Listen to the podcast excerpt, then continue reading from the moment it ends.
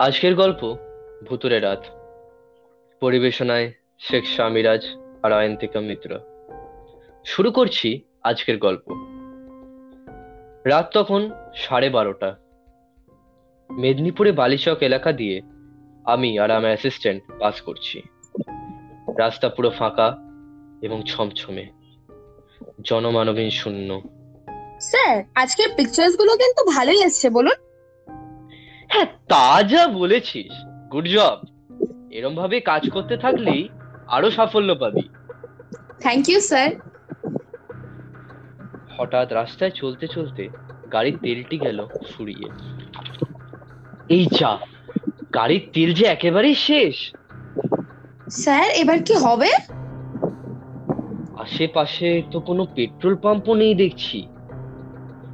দূর দূরান্তে এক ফোঁটা কোনো মানুষের চিহ্ন নেই। শুধু শোনা যাচ্ছে শুকনো পাতা নড়ার শব্দ আর ঝিঝি পোকার আওয়াজ। সামনে দেখতে পেলাম একটি বড় অট্টালিকা। কেমন যেন পুরনো পুরনো দেখতে। একটি ভুতুরে ভাব পেলাম। শিরদাঁড়াও যেন কেঁপে উঠল। আজকে রাতটা বুঝলি এখানে কাটিয়ে দি কি বলিস? হ্যাঁ স্যার, তাহলে চলুন। আর এমনিতেও তো কোনো উপায় দেখছি না। অট্টালিকার কাছে এসে যেই পৌঁছালাম, একটা নিরিবিলি অনুভূতি আর ভয়ের আভাস পেলাম। কেউ কি আছেন? শুনছেন? হঠাৎ একজনকে দেখতে পেলাম হেঁটে আসছে। কট কট করে বুটের শব্দ জোরে জোরে একটি সাদা পাঞ্জাবি পরা লোক দাঁড়াল। মাথায় একটি মাংকি ক্যাপ আর হাতে একটি টর্চ। দাদা, বলছি আমাদের না গাড়ি খারাপ হয়ে গেছে। আজ রাত অব্দি এখানে একটু ঠাই পাওয়া যাবে আমাদের দুজনার? লোকটি কেমন করে কি যেন বলল। তারপর কোমরে বাঁধা চাবির গোছা থেকে দুটো রুম খুলে দিলেন।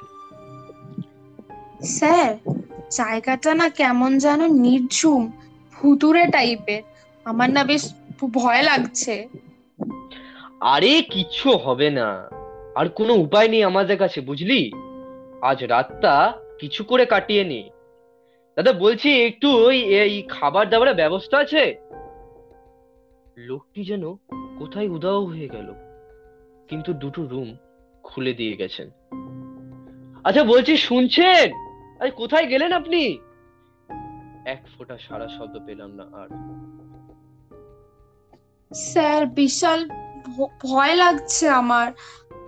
মনে হয় এখানে থাকাটা কিন্তু ঠিক হবে না আমাদের। আরে, কিছু হবে না। তুই একটা কাজ কর, তুই নিজে একটা রুম নিয়ে নে, আর আমি একটা নিজের রুম নিয়ে নিচ্ছি। আজকে রাতটা কিছু করে কাটিয়ে নে, বুঝলি? ঘরের মধ্যে পা দিয়ে বুঝলাম, ঘরে এক ফোঁটা কোথাও ময়লা নেই। পুরো পরিষ্কার এবং ঝকঝকে। বিছানাটাও সুন্দর করে সাজানো। ক্লান্ত শরীর নিয়ে নিচে দুটো ব্যাগ রেখে পকেট থেকে একটা সিগারেট বার করলাম। এমন সময় হঠাৎ করে রুমের দরজা আপনা আপ বন্ধ হয়ে গেল। সঙ্গে সঙ্গে হাত থেকে সিগারেটটি আমার পড়ে গেল। আমি এক জায়গায় আটকে উঠে দাঁড়িয়ে রইলাম। হঠাৎ করে যেন একটি জোরে চিৎকার শুনতে পেলাম। স্যার স্যার আসুন তাড়াতাড়ি আসুন। কি- হয়েছে? আচ্ছা আসছি দাঁড়া দাঁড়া দাঁড়া ভয় পাস না আসছি।